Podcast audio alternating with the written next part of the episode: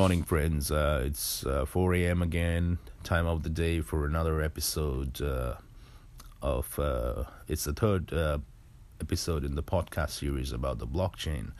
So, without wasting much time, uh, let's get on with what I really want to discuss today and why it matters. And I wanted to discuss about privacy coins. Why are they important and why it matters?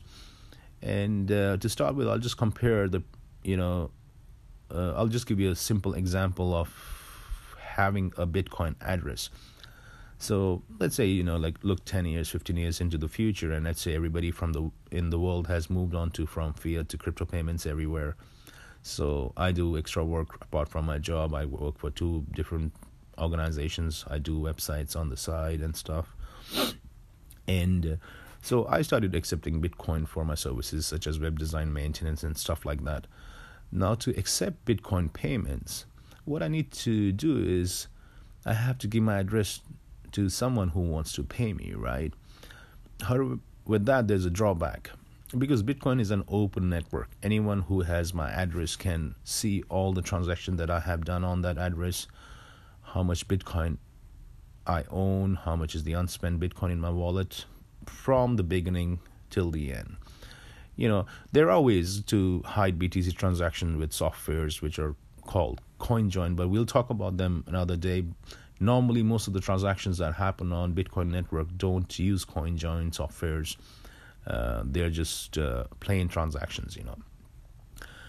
And uh, if you compare it to the banking system, it's like someone knowing all the transactions that are done on my account. And if I post my address on my business page, boom, there the whole world knows, you know, what's on my ledger, or uh, you know, you can call it a bank book, pretty much. Uh, does it make sense to you guys? You know, because if you think about it, that's what fiat is. Fiat essentially is a privacy currency. If you know, the only transactions that are recorded are the transactions that you do with your bank or a withdrawal from ATM. You know, so let's say if I you took out ten thousand yen from the ATM for fiat, the only transaction record will be at the bank where I took it out or from the ATM machine. Other than that, how I use that money, not even the bank, n- nobody will ever know because it's cash, right? So, with privacy coins, that thing changes totally.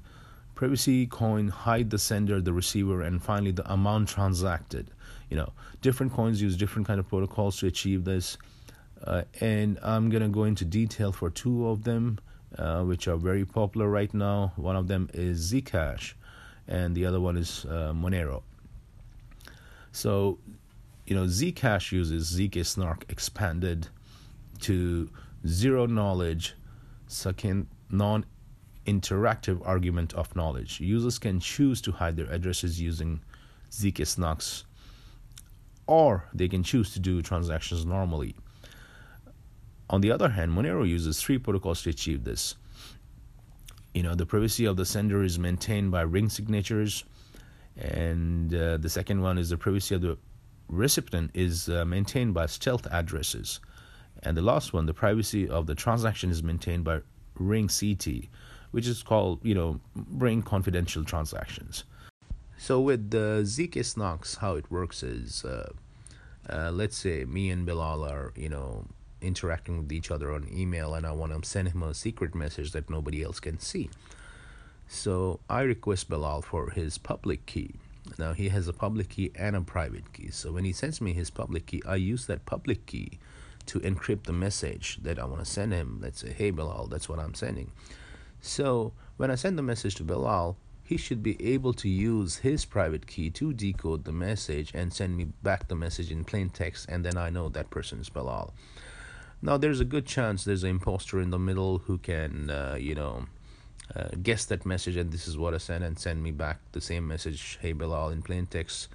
So, so for me, this in zk-snarks, this process is repeated multiple times, up to 20 times, to make sure the person on the other side who's receiving my message can every time decode or decrypt that message. Even if once that person fails to decode the message, then you know I can pretty much guess the person on the other side is not Bilal.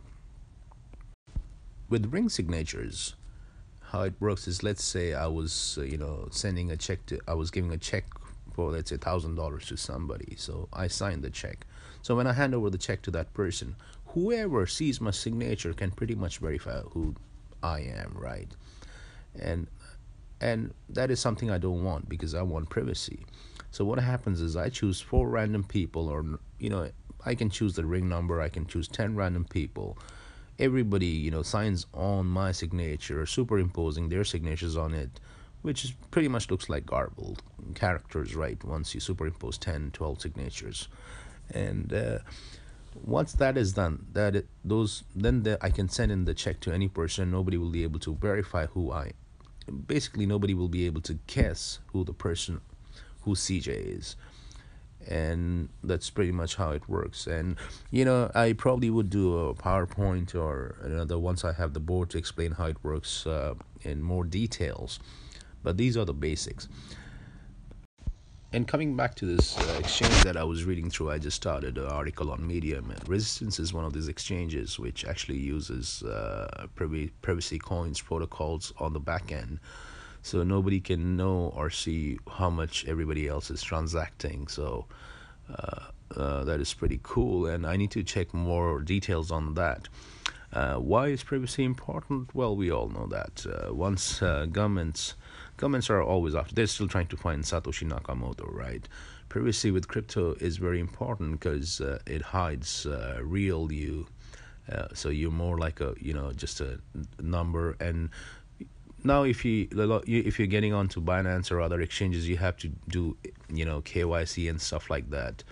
Uh, Resistance is uh, seems like a truly decentralized exchange where you don't have to do that, and uh, this will be needed in the future because government will come after cryptocurrencies big time because they know the bankers will never let it go easily because we're losing that game. Those guys are losing the game, and uh, of course, uh, as uh, I read uh, Bilal's post earlier, uh, it's pretty sure it's going to happen, disruption big time. And I know everybody still compares their crypto prices with dollars and stuff like that, but it will change.